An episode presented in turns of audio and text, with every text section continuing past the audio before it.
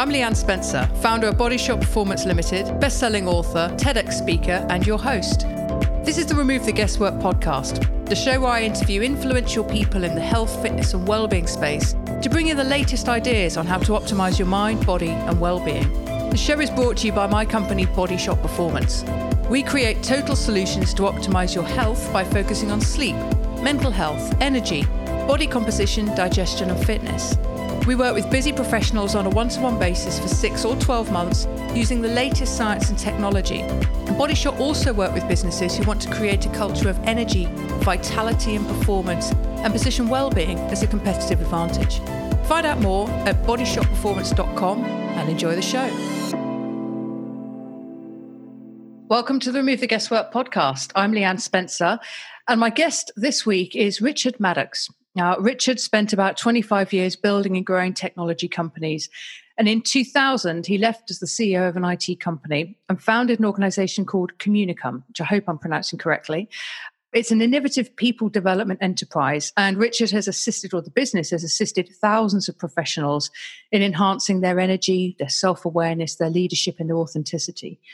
And he's also written a book which borrows from one of those themes. It's called The Energy Book 50 Ways to Boost Your Energy in Work and Life. And that is why we're here on this podcast today. I'm hoping Richard's going to bring his own brand of, of unique energy to the conversation and we'll offer you some tips that you can practically use to get more energy because I haven't met very many people that wouldn't like a bit more of that. So, Richard, first of all, welcome to the show. Thank you very much, Leanne. Delighted to be here. The subject we're going to talk about, it always excites me to be able to talk about it. Good, good. And having written a book called The Energy Book, you've got quite big shoes to fill in terms of energy and vibrancy and bringing this stuff to life. So let's get straight into it. But briefly, I'd, just, I'd love to hear a bit about your background because obviously, as my introductions alluded, it wasn't all about energy and leadership and helping people to discover their purpose. It was quite different. So give us a, a bit of background, if you will. So I sort of fell into IT, in fact, not as an IT person. I was working for IBM, which pretty soon, after a couple of years, discovered that technical stuff wasn't really my forte and where my strengths and talents lie. So I moved more into the commercial side of the business and then went to a couple of other companies along the way and had a great time. You know, learned a lot, traveled a lot, did tremendous amounts of building of businesses and motivating teams and getting them performing and so forth. But I, as I was years went on, and certainly the last four or five years of my what I call corporate life, I was beginning to notice that everything was costing me more energy. You know, you know that sort of feeling when you. It's not that I was getting up in the morning and thinking, "Ooh, I want to stay under the covers," but it was it was just like everything seems to be more of a, a heavy and, and, and dragging itself, and I was mm. feeling less motivated, and so so I kind of went on a self-discovery process as, as to why, because you know, life was from every other aspect seemed to be great, but just wasn't seeming to be the sort of thing that I should be doing. So in the end, I actually gave two years' notice. I was CEO of an IT company, and I gave two years' notice. Never recommend that hmm. Anybody to do because then everybody believes you're never going. Mm. I leapt out of corporate life and was already starting to work together with a, a good friend of mine, in fact, my tennis partner at the time. And we were trying to go through all the, this discovery that we've gone through ourselves about, hey, why did we leave corporate life? Well, the energy wasn't there. We got these talents, but we weren't using our talents to the best of their strengths. And, and then we started to hit on these things of what we call these programs drive your talents, drive your energy with the understanding that if you're doing the things that you like to do, and if you're able to develop those talents, use the knowledge that you have and gain more of it in the areas that you like, work is a redundant word. You know, you, you tend to get so much energy out of that. And that's kind of how it all started. Okay. Cool. I mean, we were saying before we went on air that it must feel like a career of two halves, such as the contrast between what you were doing and what you're doing now. Absolutely, and, and and same as, as you said about yourself, in a very similar mm. situation. Yep. So it's totally different. You know, people declared me as being insane at the time for jumping out of something, not knowing fully what you were going to do, although I had a pretty good idea it was going to end up. And it took a while, I have to say, to leave the, the corporate memories behind and to clear the head and clean out the cobwebs. Mm. But it, it's certainly something. I mean, it's the, apart from the time that I teamed up with Christine, you know, my, my life partner, but it was very, this leaving corporate life was absolutely the best decision I ever made in my life because it's enabled me to really unleash my potential and share it with so many others. Yeah, absolutely agreed. I mean, it's we're talking about energy, and it's a finite resource, and I find that we we end up getting sucked in or allowing ourselves to allocate too much of that energy to a job, particularly a job where you have very limited autonomy, which is corporate life, really to a T. And, and to your point about finding that it was draining your energy reserves, I imagine you probably didn't have a lot of energy to do the things in life that you really love. It became a lot about work. Exactly. And, and I think that is the way, as you, you just said, so many people live. Mm. this, this, phrase that people is used so often nowadays in business, at least, work life balance. Yeah. And I think, what the heck? okay, mm. you've got one life. and it, it, when you have actually getting to try and have to get to grips with saying, you know, I've got to find some better balance. I understand that there's a need for balance, but the way in which it gets talked about and work is constantly the thing that seems to prevail in people's minds mm. and in their actual activities. So that, and of course, in this day and age of 24 7 communication, the pressures on performance in all sorts of businesses, whether they be commercial or non commercial, I think most people are really struggling to be able to, indeed, as you say, find the time to do the things that they really, really enjoy. But hopefully, yeah. work is one of those. You know, as I say, if you're doing the things that you like to do, and not that work has to become your hobby, but life becomes so much more energizing. Mm. Yeah, absolutely. And it's an interesting point you mentioned. You said that yeah, energy is finite, and I absolutely agree with that. Your personal energy is finite um, on a day to day basis.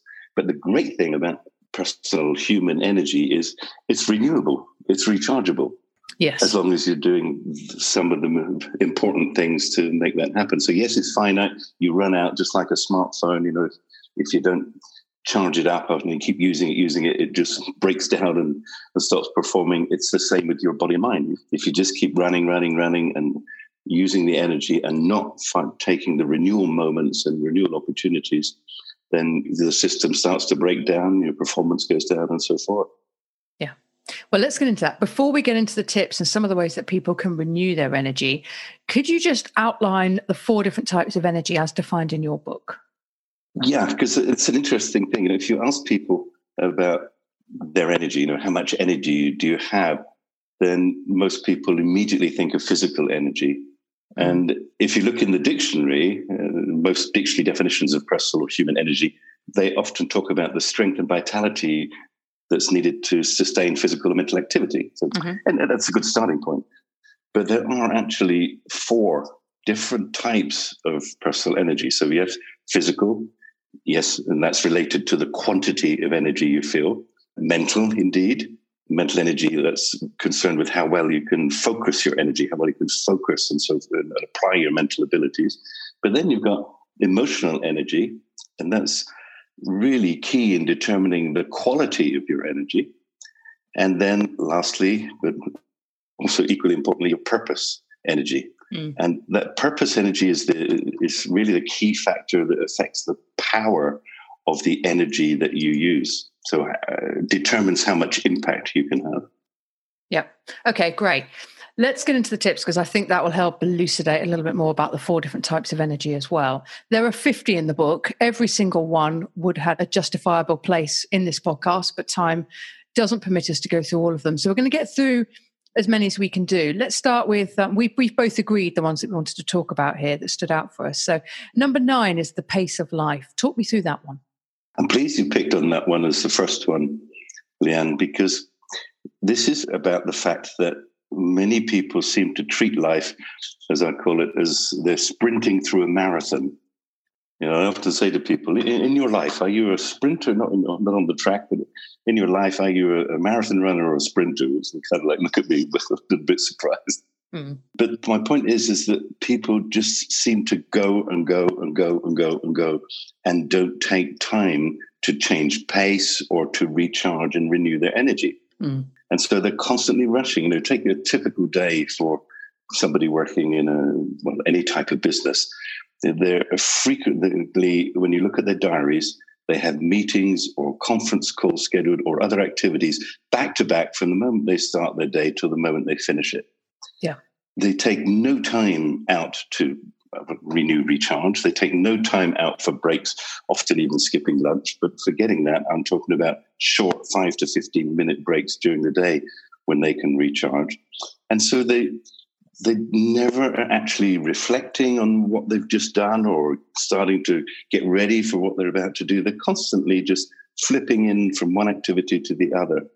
But the actual basic biorhythm of a human life is is what I call the action rest principle. You know, we it's why we have why we sleep and why we have waking time and why we have day and night. It's why we have work and then hopefully lots of vacation. We have the working week and weekend, that kind of stuff. So it's but it's really important, I believe, for people to try and understand that don't live life as a marathon or a fast-paced marathon. See it as an endless series of sprints. Put lots of energy into what you do, whatever you're doing, really run as fast as you can, as it were, and then relax, reflect, recharge, and then go again. Mm. So the point of this, the pace of life booster in the book, is to try and get people to understand really every, I would say, 90 minutes, seven days a week, when you're awake, you should be taking a break from somewhere between five to 15 minutes mm-hmm. to recharge one or more of your energy types. And that mm-hmm. could be just simple thing, you know, go walk in the fresh air, grab a drink and have some small talk and conversation with a colleague, put your feet up on the desk and daydream, go, go to a, some stairs and walk or run up and down the stairs, all sorts of things like that. Yeah. But if you do that, you know, people think that oh, that's counterproductive. I, I can't do that. You know, people people will think I'm not working hard enough or whatever. But it's been proven time and time again, so many studies on this subject. People in their work, when they take a break, roughly every 90 minutes, they have lots more ability for creative thinking. You know, some of the surveys will say 40% increased ability for creativity. Their, their level of health and, and well being increases dramatically. Mm. And the massive extra ability to focus their mental energy. Yeah. I do think we're, in general, we're very overscheduled. We don't take enough breaks, and that's something that we could do of our own volition you know, I, I, know a lot of people who also have very, very busy work weeks, but are also massively overscheduled at weekends. So there is no opportunity for recovery, whether that's a little pocket of recovery or a more prolonged period, like a relaxing Sunday. And I think that that tip around the pace of life, as you say, affects all four energy types. Indeed. A lot of us, we just need to slow down a little bit. The one thing I, I, wanted to add to that, I think it's related. I mean, energy, correct me if you have a different interpretation of this, but it all comes from one place in the body. In other words, we don't have a little reserve of, of emotional energy we can use or, and a separate reserve of purpose energy and a separate one for mental and physical. It's the same if I want a better expression, pot of energy, isn't it? Indeed, yeah. So if you have had a lot of emotional stress, it will impact your ability to perform physically. Hugely, hugely. The lack of purpose. Yeah. Yeah. So it's, it's keeping in mind this all comes from one place. And that's something I only learned in recent years, really, embarrassingly. I kind of I would get frustrated if I was in the gym and just not be able to perform very well. Mm. But I've had a really busy week, hardly moved, but I've done a lot of mental processing and there's been a lot of other stuff going on. I absolutely agree with everything you just said, Eliana. And I, I, as many, when we're talking about these four types of energy, we draw it in the shape of a pyramid with physical on the, the, the base of the pyramid, then emotional, then mental, then purpose. And with and then to talk about the links that you just mentioned, that if you don't have a strong physical base, the other three energy types on top are going to always be wobbly and unstable. Equally, if your emotional energy is not well charged and at a reasonable level, then your mental energy that sits on top of that is also going to be suffering. So, as you say, there are links every which way, up and down, and mm. every, all four of them interact yeah. in, in, different ways and affect each other. And it's it's interesting that you know people can have the same amount of physical energy, and and yet one day feel so fired up because they've got you know, their purpose, energy, and they're, they're doing things they really like to do. And the next day they have the same amount of physical, maybe also emotional energy, but it feels totally different. Mm. So they are absolutely interlinked and, and affect each other dramatically. Yep. Okay, let's go to the second tip we were going to share, which is number 12 reshape your brain.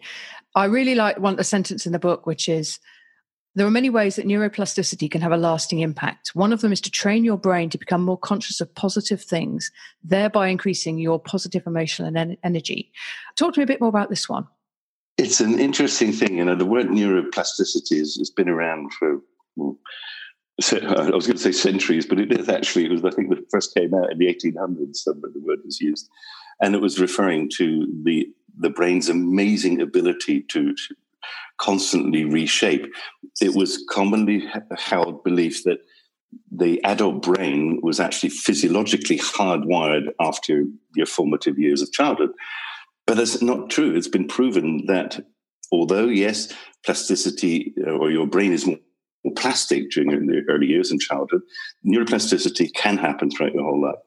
Lots of studies have been done on this. One is actually quite an interesting ones, but the, the Tetris effect. And the studies that have been done on that is they. Do you remember the game Tetris? Yes, I do. With yeah, all the blocks and shapes. Yeah, yeah, I think lots of people would remember that. Anyway, they've done studies on people where they put them playing Tetris for somewhere between six and eight hours solidly, and then the next two to three days thereafter, all of the participants kept seeing Tetris shapes everywhere they opened their eyes and everywhere they looked. Sounds like torture. It's, it's, quite an amazing experiment. Yeah, yeah, absolutely. Yeah. but it, very simply put, what's been discovered and also scientifically proven is that your brain takes its shape from what it focuses on. So, you know, if you focus on negative things, then your brain, there's actual neuroreceptors that become more receptive in your brain for negative things and vice versa. Mm. If you focus on positive things, then they will pick up more easily on positive things. So one of the, the tips that I give to people probably almost on a daily basis when I come across people that haven't heard it before is get a little notebook and, and use it exclusively for the purpose of about to explain. Keep it on your bedside table or somewhere close to the bedroom. And then one of your last actions before it's lights out is write down three to five positive experiences that happened to you during the day. It doesn't matter how simple they were, how little or large they were, but think about the people that gave you a smile. So uh, somebody that gave you a good feeling, where maybe somebody gave you some feedback or praise, and something that you, achieved to tick in the box. It doesn't matter what these things that made you feel grateful. Mm. All those things, write every single little one, write three to five down every night. Do that on an ongoing basis, I would say for certainly in one to two months. And then after a while, maybe once a week, just take a few minutes to go back through the ones you've written down during that week. So it's, it becomes your little positive experience journal, if you will. And when you've been doing this for a while, it starts to become an automatic habit, just like brushing your teeth. It's just happening in the background all the time. Mm. You will start to see life and also you'll start to see the positives in so many different things. Yeah. Right. Brilliant. I love that. And that's a very quick and easy one for people to start trying. Let's jump to number three, which is tip 16 the power of purpose. A lot of has been written about purpose. And, and I mm. guess you, you've also read and maybe talk yourself about it as well. Yeah. One of the people that I I really uh, hugely admire, I don't know if you've come across him, is Richard Leider. No, I haven't. I will look him I up. I highly, highly recommend watching. How are you spelling his what, surname? His surname is L E I D E R. Got it. Okay. And Richard Richard has quite a lot of films on their TEDx talks and all sorts of film clips on subjects like how to unlock the power of purpose and let's say the very simple, powerful messages. The bottom line is for when he or I or many others talk about this is it's about not so much thinking that you have to have a purpose in everything. It's more about living life purposefully. Mm. So, you know, a lot of people, when they hear these types of things, they say, oh, I suppose you're going to say, I've got to find my life purpose. Why am I here on this planet? I think, well, yeah, if that's what you want to do, but that's not what I'm getting at. The point is, it's about living life intentionally, consciously, mm-hmm. trying to answer the whys. So, why did you get up this morning? Why are you doing what you're doing? Mm. Trying to answer those types of questions. Do you think having a clear set of values links with that as well? Massively. Because I think that helps to understand why it is, you know, why am I doing this? I, I really do very strongly agree with that. And in fact, that's also one of the boosters in the book is, is trying to help people to either discover or at least uh, concretely identify their values and then live them. Because if you're living your values, there's going to be a lot higher chance that you're going to be living life much more purposefully. Yeah, I mean, that's something I only really got clear on values recently. I'll be honest. I mean, last two or three years, and my values broadly are to live truthfully, considerately, and, and to suck all the marrow out of life, which is to take from the poet Thoreau. I, I could break that down, but I won't do into more specific things. But I think when you get clear on values, your purpose becomes more apparent, or uh, just intentional living, In, if not to say your purpose becomes more apparent. I agree. And often, actually, I find this an interesting one about values. Is I, I do values exercises in certain workshops, and most of my workshops have a business background because they're, they're done for groups within businesses. And people often mm. ask and say, um, do you mean my values when I'm at business or my values outside of work? And I said, yeah. Hmm, that's an interesting question. Uh, in my book, you only have one set of values. yeah, but I do understand where they're coming from there. I do. I would have perhaps thought that in the past. Yes, I, I do. And I sorry, it's certainly inappropriate for me to laugh because I, I also would say the same back in my corporate life. I'd have probably had a similar view. Well, it's a stark statement, isn't it, of how you see, you know, if you have this set of values at work and a set of values, your values should be all encompassing. Indeed. So I think that says a great deal about us forcing ourselves into these square pegs into round holes or round pegs into square holes, whichever it is, in terms of forcing ourselves into a certain kind of set of corporate values which don't match our own. And that's when your well-being starts to to suffer when that becomes the case. Ah, you've taken the words right out of my mouth, Lynn. Oh, that's not good podcast interviewing, is it? you and I are on the exact same wavelength on this, and I imagine almost every subject related to this stuff.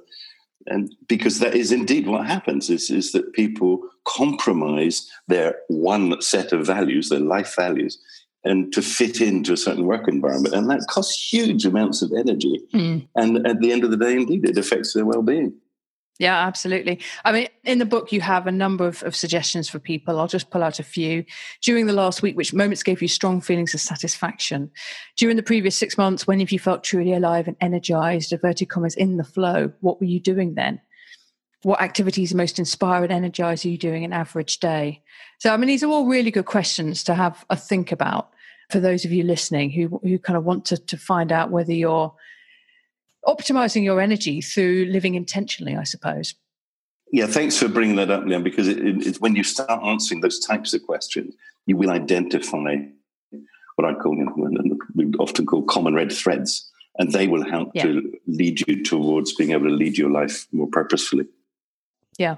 The next one I really love. It's rather playfully called "More Foreplay," which is tip number forty. I really love this one because it's it's all about making sure that you're doing things that energize you and excite you. And again, I think a lot of busy professionals find that the convergent pressures of work and home have just squeezed out any time and bandwidth they've got to do things that they find fun. And I think what you're suggesting in this tip is that they start to bring that in. But talk us through that one. As you say, it's a bit of a cheeky title and, and purposefully so, although. Yeah, and why not? I have to say, if you don't mind me saying on this podcast, I've had quite a few of my male friends say, My wife has told me to read number 40. well, however, well, exactly that subject, but the concept of this is about the fact that you get huge amounts of positive emotional energy by just anticipating an event that you're looking forward to and just thinking about it, you get almost as much, if not in some cases more energy from just think, spending 10 minutes, even five minutes thinking about a specific activity as the event itself will bring you. Now, I caution people to say, think that anticipation is not the same as fantasizing. Fantasizing is when you the, the actual event you may or may not happen when you're anticipating, you're thinking about something you've got in the diary, you know, you're pretty sure it's going to happen. And that gives you just fantastic positive energy. And it doesn't matter what it is. It can be, of course, looking forward to a holiday, visiting some friends. It can be work stuff, you know, a course that you're going to be following to develop yourself. um, a work event with other colleagues, musical concert, all those types of things. And also, one that is hugely powerful, if people dare to take it on, is a new experience. Mm. You know, something you haven't yet ever done, something that's maybe been on your on a list somewhere. Whether that's to, I often say to people, think it's things like dancing and singing lessons, or mm. learning to play that musical instrument that you wish you'd started 30 years ago. These types of things give massive amounts of positive energy when you start looking forward to them and anticipating them. Yeah, I completely agree. I mean, I talk a lot about the power of discomfort zone, and it's exactly what you're saying. It's doing something that, well, it's kind of what you're saying that makes you feel a little uncomfortable, perhaps, just to stretch you, to develop resilience, to help you grow, keep you energized and excited. And it's wonderful when you do. I'm 44, and when you know you do something new for the first time, it feels great. I'm sure it does when you're younger and older as well. I really love that one. I think that's an important one. Yeah, and you say just about the that's about the new experience, indeed, about the being yes. out of your comfort zone. But uh, just any other thing you can get in your diary, I always say make sure you've got somewhere, minimum three, preferably many more great things to look forward to in the coming months in your diary, and then start spending a few moments now and again thinking about them. Yeah. We've got two, three minutes more, Richard. And the last one we were going to talk about is live in the now. So maybe rather than talk through that, because I think it's probably what we're really talking about there is being present. And in fact, you have a, a, wonderful quote from Mark Twain, the author. Yes. I've had a lot of worries in my life, most of which never happened. Yes. So it's very much, you know, not being depressed about the past, anxious about the future, but living in the moment. So maybe we can finish in the last two minutes on what are you doing to live in the now? How, how do you personally manage that? So I always say to people about the past, um, I don't have a rearview mirror in my life. I do, fortunately, in my car, but not not in when in my life in terms of looking back. That's not to say that I don't look back and reflect sometimes on what's happened and how I might do things a little bit differently or enjoy the moment. But it, it, in terms of worrying about things that have gone, uh, it just doesn't hardly ever occurs to me. I wake up every morning with the feeling, and I say it to myself again because I know it to be true, that yesterday has gone. Tomorrow, I hope will come, but it's not here yet. The only day I've got is today. And boy, this is going to be a great day. Mm. And it's not that I then go about living it as though it was the last day in my life, but I start my day already positioning myself in the present. And I, I would say that's the most powerful thing that works for me. Mm. I think for me personally, that's definitely something I could work on. I spend a lot of time in the future. Whether I'm thinking about even down to how quick can I pay a mortgage off, I'm thinking about I'm wishing away the days almost a payday, payday, payday, so I can get that paid off, or yeah. I'm anticipating the a business quarter, and again I'm looking forward and and almost bringing it forward. Mm-hmm. You know, or just spend a lot of time looking towards the future, and I think one thing I'll take from this is just just slowing down a bit and being present, just forgetting about everything else. So I think so much in life we're encouraged to look forward a lot in life. Even some of the, the self development stuff about goal setting and mm, visualization. I think that all that stuff is great up to a point, but we also need to strip all that away and just be here right now and, and savor the moment. 100% agree. Yeah. Unfortunately, we're out of time. Um, I've really enjoyed that conversation. Yeah, yeah brought back yeah, to I've saved it every moment. It's it's flown by. yeah, it has. Yeah, I hope it's been really beneficial for anyone listening in, and thank you for sharing your your expertise and your thoughts with us, Richard. The book is published by Lid Publishing. I know it's available in Waterstones and Smiths, and I'm sure it's available on Amazon and anywhere where you can buy books. And I would recommend people get a copy. It'll be a, a ten pounds with change, well spent because there's a whole ton of stuff in there on how you can feel more energized. And I do believe that's the one thing a lot of people are really lacking. So, congrats on the book. Thanks for joining us on the podcast and all the best. Thanks for having me, Leanne. Interested in finding out what your health IQ is? Jump on our website, www.bodyshotperformance.com, and click on Take the Test.